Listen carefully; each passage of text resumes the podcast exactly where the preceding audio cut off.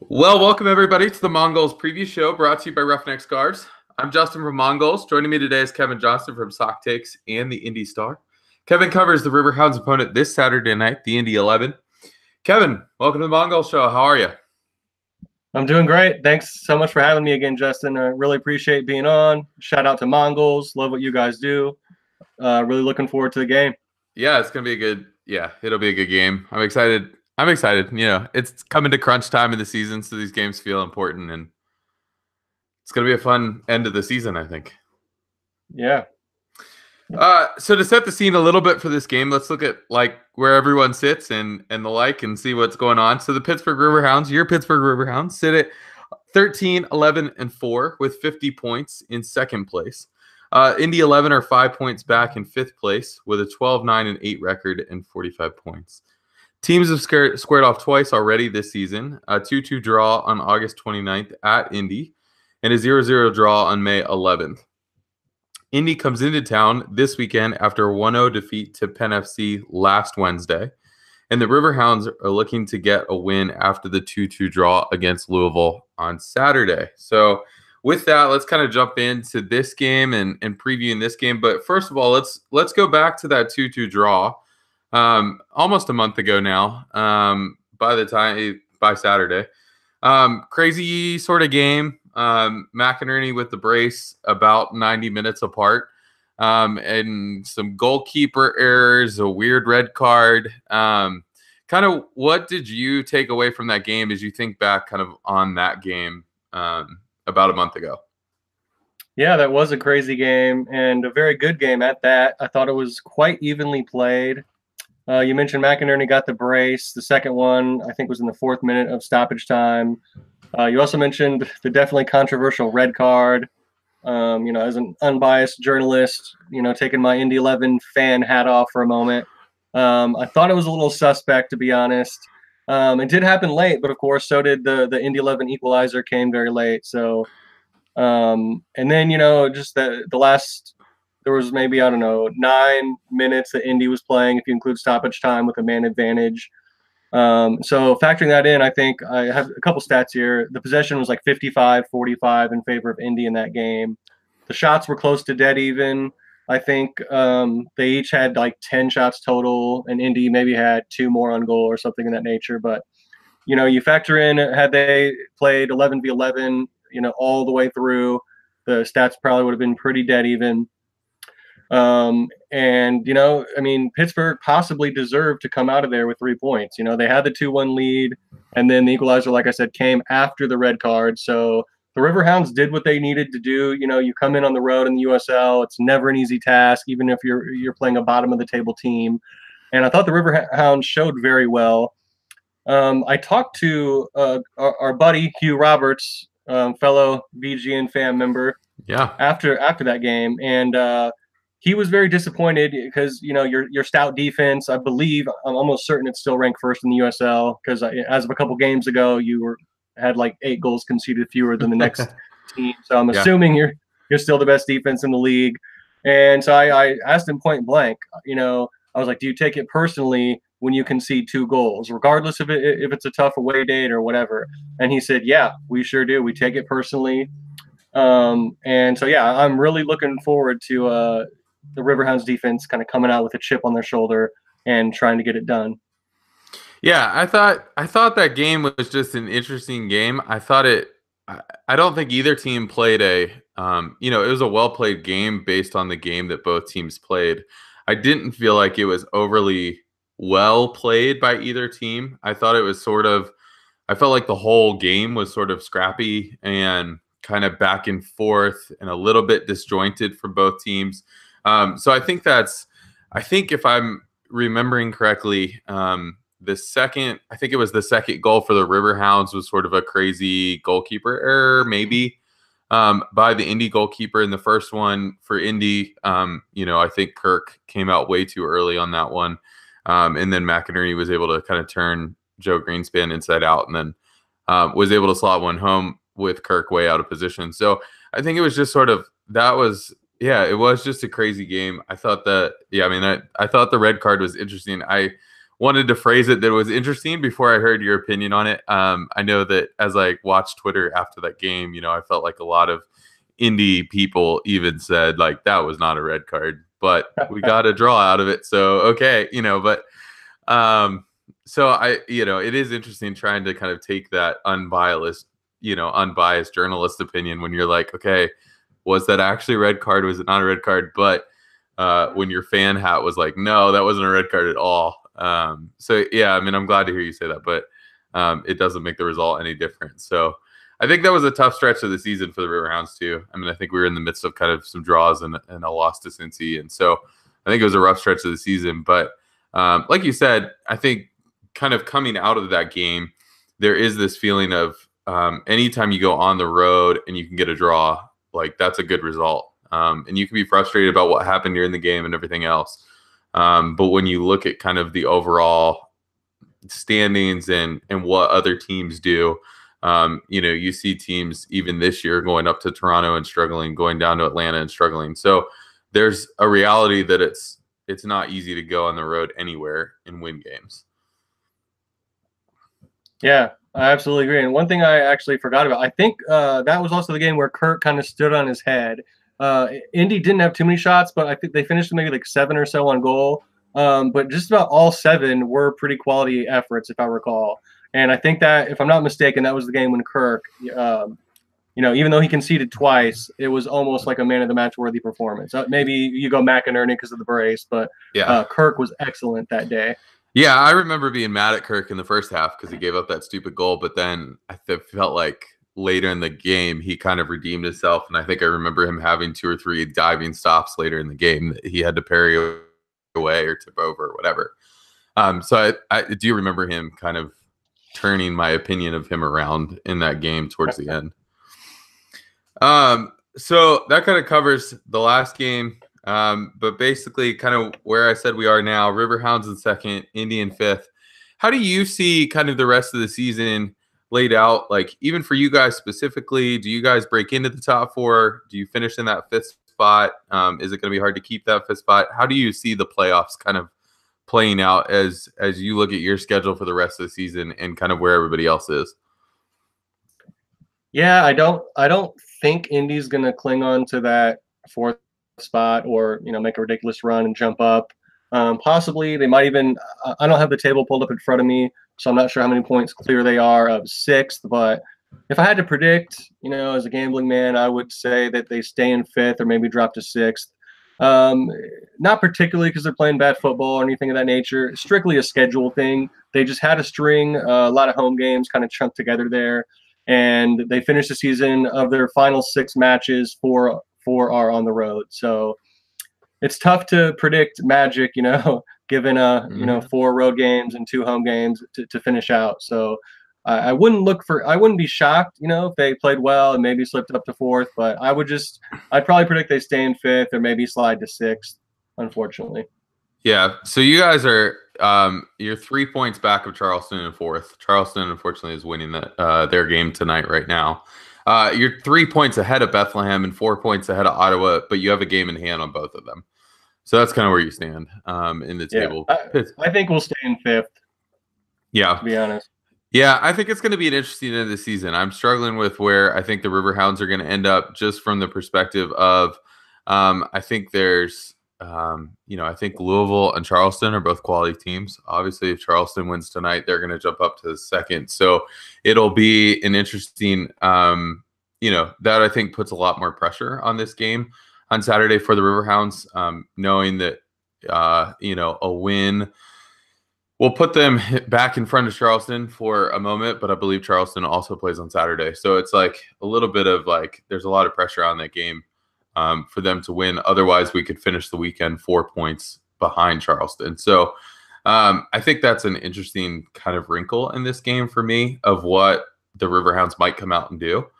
Um, I do think the bottom half is interesting. Um, maybe a question for you looking at the bottom half of the playoffs. If you were to pick which of the top four teams you would want to play in your first round game, which is it? Yeah, it's a tough question. I mean, I want to say Ottawa. I know they're on a hot streak. They're playing some great football. I think they got a bunch of clean sheets racked up. Their defense has been phenomenal. But I don't know. At the same time, just what I saw earlier in the year, I wasn't super impressed. And I think they're a solid squad, but it's kind of like you know they're they're peaking. You know, every yeah. season's a marathon, and you know they're surging. This is their surge. They're at the top of the mountain right now, playing their best ball. And I just I don't think it's sustainable. So not to be a hater, but um, you know, I'm just not. I don't think Ottawa's going to blow you away with their offense ever. The defense is solid. Got to tip my hat to it. But yeah, if I'm a coach, I wouldn't mind seeing maybe an Ottawa Fury in, in round one. Yeah. Uh, and maybe just another question for you. I was thinking about this kind of before we jumped on the call, and I think there's a reality, and I can answer this question for you and what I think, but I think um, there's a reality of like when you are a fan of a team, you kind of get caught in your own perception of that team, especially kind of late in a season like this. Of like, I look at our, you know, I look at that two two draw against Louisville, and I'm like, okay, like we fought back from two two nothing down. We got a couple late goals. We ended up tying that game. Like that's a good performance. Um, but I, then I also start looking back further, and like we had that 2 1 loss to Cincy. We also have that 4 1 win against Bethlehem. And so I have this perception of what I think the Riverhounds could or should be. Um, maybe just uh, for our listeners, as they kind of listen to this podcast, how do how do you feel like teams around the league view the Riverhounds? Like, what do you what do you hear from the journalists in Indy, Brian Cook, some of those guys that cover um, Indy? What are you hearing about the Riverhounds from them, and kind of what are your own personal uh, kind of feelings on the Riverhounds? I'd say it's very much a uh, kind of drool at the current form type of thing. You know, most teams are where you know historically uh, there's not much um, you know history of hoisting titles or anything there. Uh, I believe you guys haven't ever hosted a playoff game at Highmark Stadium, so it'd be nice to see that this year, hopefully. Um, but yeah, I think you know people are salivating over just looking at the snapshot of this year, just like, whoa, you know, look at this defense. Um, look how consistent the results have been. The high level uh, uh, of play has been has been shown. Um, I'd say I don't know if you guys even have you guys even hit a streak where you lost like you know two or three in a row. You've been pretty consistent all year. Yeah, we've only lost four, and I don't think we've lost back. To, I we have definitely not lost back to back season games there have there may have been that 3-1 loss to Cincy that knocked us out of the Open Cup, and then we had a 1-0 loss to Nashville, pretty close to that. And I don't, so I don't I know if those right, were back to back, but they were. I don't. That sounds we, familiar. Yeah, I think that is right. But uh, yeah, but I mean, even considering you lost back to back, and then besides that, you've only lost two other games all year. So you guys have been a model of consistency, and I think that you know, the best way to describe it is it's been an eye-opening season. You know, like hey, uh, time to take notice of this squad.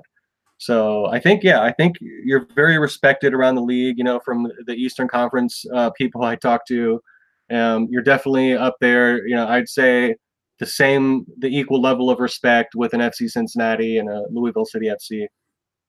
Yeah, those those losses weren't back to back. There was a there was a zero zero draw against Penn FC between those two losses, but um, so we have not lost back to back yet, but um, yeah. So I think it's like I just think it's interesting because I feel like uh, as we've been kind of talking as a Mongols crew, and as I talk to people in the Steel Army, um, you know, the supporters group, I think it's hard sometimes because you look at it and you're like, oh, we have it, you know, we did that, you know, we had that 2 1 loss to Cincy. We're 16 points behind them in the playoff race, you know, so there's a little bit of like, oh man, I wish we had turned two, three of our 11 draws into wins at some point or something like that. But I think at the same time, so it's helpful to hear from somebody else that, like, as other teams look at us, we're probably blessed in the way that we're playing and the way that our team is playing. So we can it just enjoy what's happening rather than get too frustrated when the down times or the down game comes.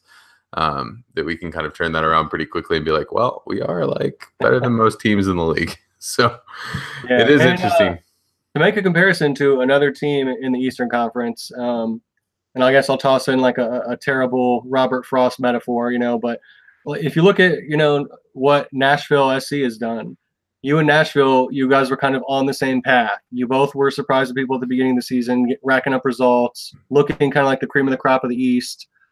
And that road, you know, diverged into a wood, as the poem reads. And um, clearly, you know, I think at that point, a lot of USL um, fans and Eastern Conference fans were thinking, hey, you know, are both of these teams legit? So there kind of came a point where um, you had to prove yourself. You know, is the squad mm-hmm. legit? Are you kind of just running hot right now? And you know, Nashville, they seem to have proven that they were kind of just running hot at that moment. Whereas Pittsburgh, you know, said, "Hey, look, look at us, we're legit." So I think that's a good kind of comparison. You guys were kind of on the same trajectory, and then you know, Pittsburgh seemed to kind of assert themselves as clearly the better club of those two. Yeah, yeah, very true. So thinking about this game on Saturday, um, you guys coming off that 1-0 loss to Penn FC. Uh, a couple a week before that, you beat um, the Red Bulls three to nothing, and then um, a couple days before that, uh, you tied Richmond at one.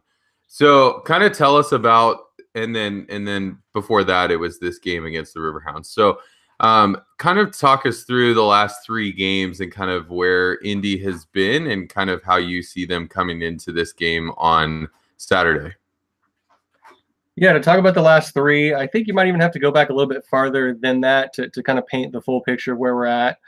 Um, our, our recent loss at Penn FC that actually snapped a nine game unbeaten run. So we almost made it, you know, double digits unbeaten there. So obviously you're playing pretty good soccer if that's the case but it's it's kind of hard to explain. But it's almost the type of thing where um, you know if uh if a nine game unbeaten streak can be underwhelming, if that's like if that's even possible, um, it sort of was that. They had several good results in there, and like I said, they weren't playing like terrible football, but there were a couple, you know, teams they should have beat at home and got a draw, and so it's kind of weird. They always Indy Eleven um, head coach Martin Rennie, his style is kind of um, a just play good enough to win type of approach. You know, he's trying to beat you by one goal. He's that type of coach. Um, he loves controlling the middle of the pitch. Uh, he he always will have at least two CDMs in there, um, sometimes three. He likes th- that kind of formation. Uh, Jurgen Klinsmann used to play a little bit. Some other coaches, but it, it's it's called you know the, the coach will call it a four three three. It kind of plays more like the, the three in the midfield is almost like a small triangle where the guys are kind of in the middle, you know. So it's almost like you have three CDMs in there, and then like the wing forwards of the three four are kind of withdrawn a little bit, you know, with more defensive responsibility. So Rennie, he you know he he plays a four three three. You might see Indian that a lot, but it plays way more defensive than you know a typical four three three that you would see on paper for another coach. So. Um, but yeah, it's it's effective football, so I definitely don't want to be too negative. Um, um, he Rennie's a very astute coach. He doesn't care about you know the flair being impressive. He just wants to you know uh, to get the one point of the three points, and he's not going out there to beat anybody 5-0. I think the the only time we've blown the Indy 11 have blown anyone out lately was I think that 3-0 home win to the Red Bulls. Um, besides that, I think only maybe two other times all season did they win a game by more than one goal. So, like I said, there's nothing in the, the FIFA rule book that says, you know, that thou must win by more than one. So, um, it's just it's a different coaching philosophy. It's not everyone's cup of tea, but it's very effective. And you know, Indy Eleven, they're they're playing. I guess you'd call it good enough football. That's kind of the mo for this year. They're consistently playing good enough football, and it's going to get them in the playoffs. And at the end of the day, that's what you want. You know, a, a chance for another day. So, I'm encouraged by what I've seen. Uh, but at the same time, I'm not ready to to proclaim Indy is better than uh, an FC Cincinnati or anything like that. So, um, thinking about that, then, what do you feel like happened in that Penn FC game, or how did Penn FC approach that game that allowed them to win that game? Yeah, unfortunately, I wasn't able to watch that game. I should have uh, put the replay on, but uh, was a little lazy uh, a little busy this past week. So I don't have too much insight about what happened in that game, but just from what I saw other people saying, you know, to to uh, to outsource an opinion, I, I guess you'd say. Um, I don't think Indy played particularly bad. I, I, checked some of the stats, and it looked like a pretty even match. I think maybe Penn FC maybe got the slightly better of, of things from you know from looking at the paper the paper aspect. So I, I don't really think it was uh, anything to draw too many conclusions from. Like I said, you know, that would have made it 10 unbeaten had they got a result. So just the, the narrow 1 0 loss, snapped the nine game unbeaten streak. So I don't think there are too many takeaways or, or, or hot takes to, to formulate from that 1-0 loss. But at the same time, you know, with the way the schedule set up for Indy down the stretch, you know, one loss in a row, you know, tough assignment coming up um, at Highmark. So could be two losses in a row, and you kind of never know where, where it's going to go from there. But I think the Indy plays conservative enough football. Um, it's hard to come out and run them off the pitch because they're so organized in the middle, like I said. So, you know, I think they'll stay in that fifth spot, even if they take a few lumps down the stretch. Yeah, I'm a little bit uh I'm a little bit nervous about that game just because I feel like teams that are organized defensively um, and uh, maybe teams even that pack it in a little bit against the Hounds. I'm not sure that we always have that creative sort of playmaker who can break down that sort of defense. So I think there was some times where we maybe got a little bit lucky um, in that 2-2 draw that we were able to break it down a little bit. But I think – there's a little bit in me that if you guys come in and say we're good with a draw, we just need to get that draw. Um, if we're not able to kind of score early and break that game open, I feel like it could be a it could be an interesting night. And even thinking back to that May 11th game, I think there was a little bit of that as well. You guys were just organized, and so it's hard to break down. Um, yeah, it's hard to break down the defense. So I think it's going to be yeah, it'll be interesting to see how this game plays out on Saturday. Yeah, another thing I wanted to ask you was even let's say the Riverhounds finish the season strong, you know, uh, rack up several more points along the way, um, get that get to host that home playoff game. Um, what would you say is the Hounds' Achilles heel? So, you know, if they get, even if mm-hmm. they continue to have success, they get to the playoffs, host the home game. Let's say they come out flat, stumble. Maybe they even win at home, but stumble the next round. Like, what do you think um, you know, if this team, assuming if they don't win the title, what do you think will ultimately be kind of the, the stumbling block? Yep. Um, so my theory has been um, that I just I don't think that the Riverhounds have a creative playmaker in the middle. Um, we have a lot of good players, and that's not to take away anything from the current crop of players that we have. Um, but I feel like when teams come in and I don't know that that'll happen necessarily in the playoffs unless teams are just kind of playing for PKs or or whatever. I just I don't feel like teams necessarily do that in the playoffs, but I just feel like uh, if you come into Highmark and you just bunker down and you're willing to just take a you know take a draw, uh, you know if you score first and then you're just willing to like play defense, I feel like that's the that's the struggle that we have which is really weird because I feel like that's the style of soccer we play. So it's like, how do we how do we not how do we not know how to do what we do to everybody else? Um, so I think that's what's I think that's what's interesting to me is I feel like when teams come in and bunker down, we just don't have that creative technical player. Um, you know, we don't have that Juan Pablo Caffa. We don't have that Ledesma from Cincy. We don't, eh, you know, we don't have that Brendan Aaronson from Steel who can tear a defense open with a pass, with a movement, with a late run. And I feel like that's our struggle this season is we just don't have that player who can do that specific skill set. Um, you know, we have players all over the field. We have fast players out on the wings. We have good defenders. We have good midfielders who can move the ball. I just don't feel like we have that player who can really break open a packed in defense like I said, hopefully that doesn't happen too much in the playoffs because in the playoffs is that win or die situation. But I feel like in a season game or in a final, uh, if a team comes in and just says, "Nope, we're just going to defend against this team," that's the team. That's the struggle that we have. And I feel like we got to talk about Neco Brett for a moment because he's having a career year, 14 goals already. Um, you're the Riverhounds aren't a particularly high scoring team. You know, their offense gets the job done, but they're not, you know, setting any scoring records or anything. So, um, and you mentioned, like you said, the, the lack of a, of a true playmaker, uh, of a true chance creator. Um, how, what qualities, I guess, would be the best way to phrase it? What qualities does Brett possess that kind of uh, allow him to score so often and be so impactful despite not having maybe that true playmaker uh, servicing him up? Yeah, I think there's two things that I, um, you know, give compliments to Brett on all the time. I think one is just um, the idea, and this isn't just a specific thing on the soccer field, but the idea of relentlessness, I think, comes to mind. Of he just doesn't give up on balls very easily. Um, you know, a lot of his goals have come from sloppy back passes, sloppy clears, um, just the ability to kind of get on a ball in the box and, and put it home. I think the other thing is just the accuracy of his shots are is probably better than almost anybody I've seen, at least at Highmark this season. Um, that he just uh, I don't feel like he takes a lot of shots, and I feel like there are times where in the Steel Army they're passing around the box, and we're like, somebody just shoot it.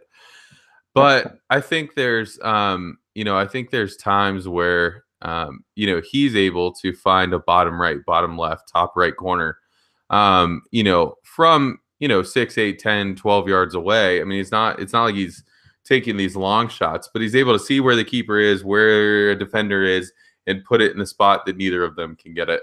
Um, and so I think that's he's just clinical. I think for the most part, um, and that's when he when he's off, it's hard um, for us to score. And we're starting to see some players kind of turn it around there. Um, I think Forbes, Kenardo Forbes, has had two kind of goal of the week nominees over the past three or four weeks, and um, you know there are some players who are starting to figure it out. But I think um, you know, I think it's hard sometimes if Brett is not feeling it. I think that's, you know, the striker position is so up and down. So one day it's there, the next day it's not.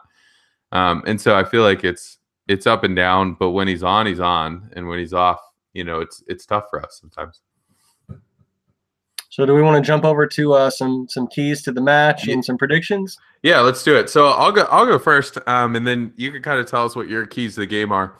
I think um, I think one for us um, in in almost any game we play because of this thing that happens when teams tend to pack it in against us.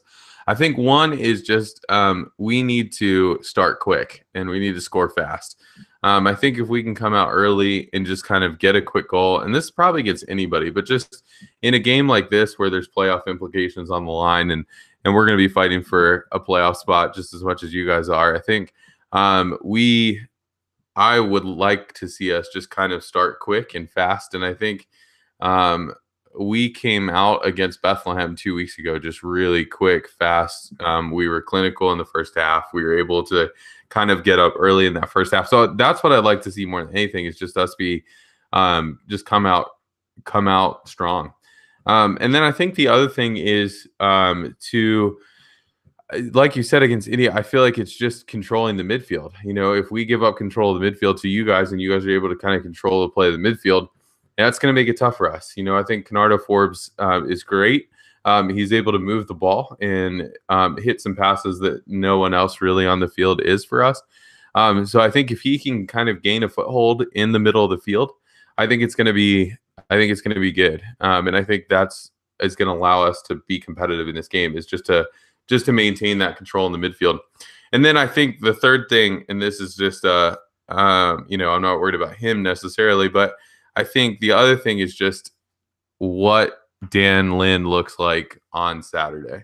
Um, you know, he came back for us last Saturday after being out for a couple weeks. Um, and I think it's it's it'll be interesting to see how he plays. You know, he gave up two goals to to Louisville, and th- and that's nothing to be ashamed about or, or sad about. I mean, Louisville's a, good scoring team, so um, you give up two goals to them, and we were able to fight back and get a draw, so it's okay. But um, I think just seeing what he can come out um, like and what he's looking like, um, and how he continues to recover from his injury, um, it will be interesting. So, what do you feel like are the keys to game for for Indy? I'd say that the the two to two result on August 29th, I believe, was kind of the outlier, more the aberration. I don't think we'll see, you know, a four or five goal game this time around. You know, you got to respect Pittsburgh's defense, of course. I think two goals definitely wins this game. You get to two, you got the three points, in my opinion, and one might even win it. So mm-hmm. I think both teams are going to have to play very organized defensively, just you know, aware that hey, one goal could this could win this game. Two goals, very well, is going to win this game. So, um, that said, one thing anytime a, a, team plays, you know, a, a, back, a true back three, you know, or um, a back five with with a true wing back. So essentially, you know, three center backs kind of spread out, whatever you want to call it. Mm-hmm. I feel like any any team that plays that formation, the the weakness tends to be right there on the flanks mm-hmm. because mm-hmm. you know if these guys are prototypical center backs, you know they're oftentimes a little bit taller, not quite as agile you know, they might have like good breakaway speed once they get to that top end speed, but you know those guys aren't super quick. You know, it's simple physics. You got long legs and you're tall. You know, you're not going to be the quickest, uh, the most nimble-footed uh, player out there probably. So. I always find that kind of attacking from the flanks and the outside in is the best way to, to play you know formation with with three true center backs um, or any formation that, that, for that matter that you know focuses on bunkering down and clogging the middle you know so you always want to funnel the ball to the outside um, and then try to kind of kind of crack the defense that way. So, and what bothers me about Indy, I think Pittsburgh's kind of a bad matchup is I don't think that Indy necessarily has the ideal personnel to take advantage in, in that regard. Um, I, I, think like Eugene Starikov, he's been very hot. He's been playing some great soccer. Been very impressed with him. Um, he's a he, he's a forward. He kind of drifts out and plays on the wing based on need. Um, but he's he is more of an underneath forward. He's got a very low center of gravity. He's kind of like an NFL running back. He'll he'll he'll get his shoulder under you, get leverage, and kind of beast on you. Great ball winner, um, and he's got decent speed. I mean, he's he's maybe the only guy that I think could kind of like dart in and you know take advantage of that um, that setup. Um, but besides that, um, Indy doesn't have blazing speed, especially blazing speed while dribbling the ball. The the lone guy we had that could really do that was Tyler Pasher, who was kind of a, a your classic left wing back, could play as a left midfielder or as a left back. Unfortunately, um, he's had a neck issue he's been dealing with all season. Every time he's been on the pitch, he has been very, very impactful. Uh, has been a, a, standout by far, a couple man of the match performances, and he came back briefly for a time, but then he had a setback with that that very same neck injury, um, unfortunately. So um, we're not going to see him this weekend. So without Pasher, Indy doesn't really have a, a guy that's going to go at you one v one. Um, except our new our midseason acquisition, Dylan Mares, is the lone exception. Um, I think if Mares or Starikov is able to kind of get to the corner flag and then get inside on the end line and, and serve in dangerous balls, that could be a key for Indy to winning. But like I said, uh, both of those guys can do that, but they don't have blazing speed. Um, like some other guys you might see out there, Soony Saad, he's a solid player, but he's not really going to burn you one v one and you know and fly into space on the wing. Um, Seth Moses might be another guy out on the right flank, but he's got pace and he's a good player, but you know he's not the most dynamic one v one player I've ever seen. So I just don't think that Indy necessarily has like the ideal personnel to crack Pittsburgh's setup. And so my official prediction, I'm gonna go with uh, with the most boring result of all time, the 1-0 Riverhounds result. yeah, I think um, if I had to pick right now, I think I would say 2-1 Hounds. I think we're trying to I think we're starting to figure it out on the offensive end, and it'll depend on how those um, you know, how your D mids kind of shut down some of our midfield players and and those late arriving runs for midfield and, different things. Um, but I think I mean, I think the Riverhounds are starting to figure out offensively. I think a 2 2, you know, the 2 2 against Louisville was good, putting in two goals. And I think, you know, the 4 1 the week before that, I think, you know, we've scored six goals in the last two weeks, which of we haven't done that all season. So I think it's, uh, you know, I think it's, um, yeah, I think it's an it's going to be an interesting thing, or we see the regression of the mean and like a 1-0, 1-0 result. So, um, and I and I think Lynd is still working his way back to. I don't think he's working his way back to fitness necessarily, but I think anytime you change goalkeepers, whether you're putting your backup in or your starters coming back, there's just an adjustment period of that communication and all of that kind of stuff. So I think that may um, you know, the two goals that we gave up against Louisville were both off of set pieces and long distance set pieces. So I think there just needs to be a little bit better communication between uh, the defense and Lynd. Um, but I think I think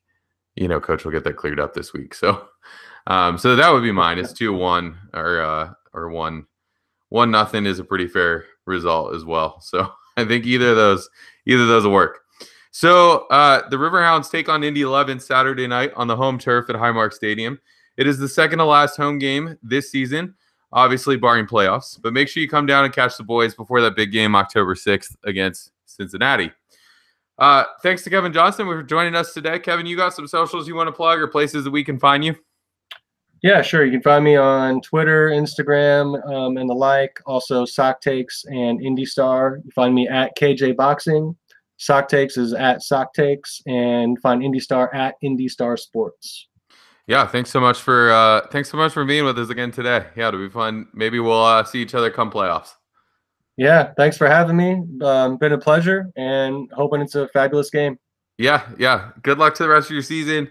Uh, yeah, hope for a good game on Saturday night. Uh, go check out the rest of our BGN fam, uh, including SocTakes and uh, Hugh Roberts back here at Footy, as we've talked about today on the show, um, and all the rest of our great partners who are out there on BGN. Uh, we're doing a lot of great work. Also, go check out USLNews.com. Uh, that's our new written site. That um, there's a lot of great writing that's coming on there, just about different teams around the league. Um, so go check out all those. And as always, thanks to our sponsor, Roughneck Scarves, official scarf supplier to MLS, USL, and USS, US Soccer. Get custom scarves for your group or team at roughneckscarves.com. Head over to iTunes, subscribe to the show, leave us a review, let us know what you think of our predictions, and thanks for joining us. See you Saturday.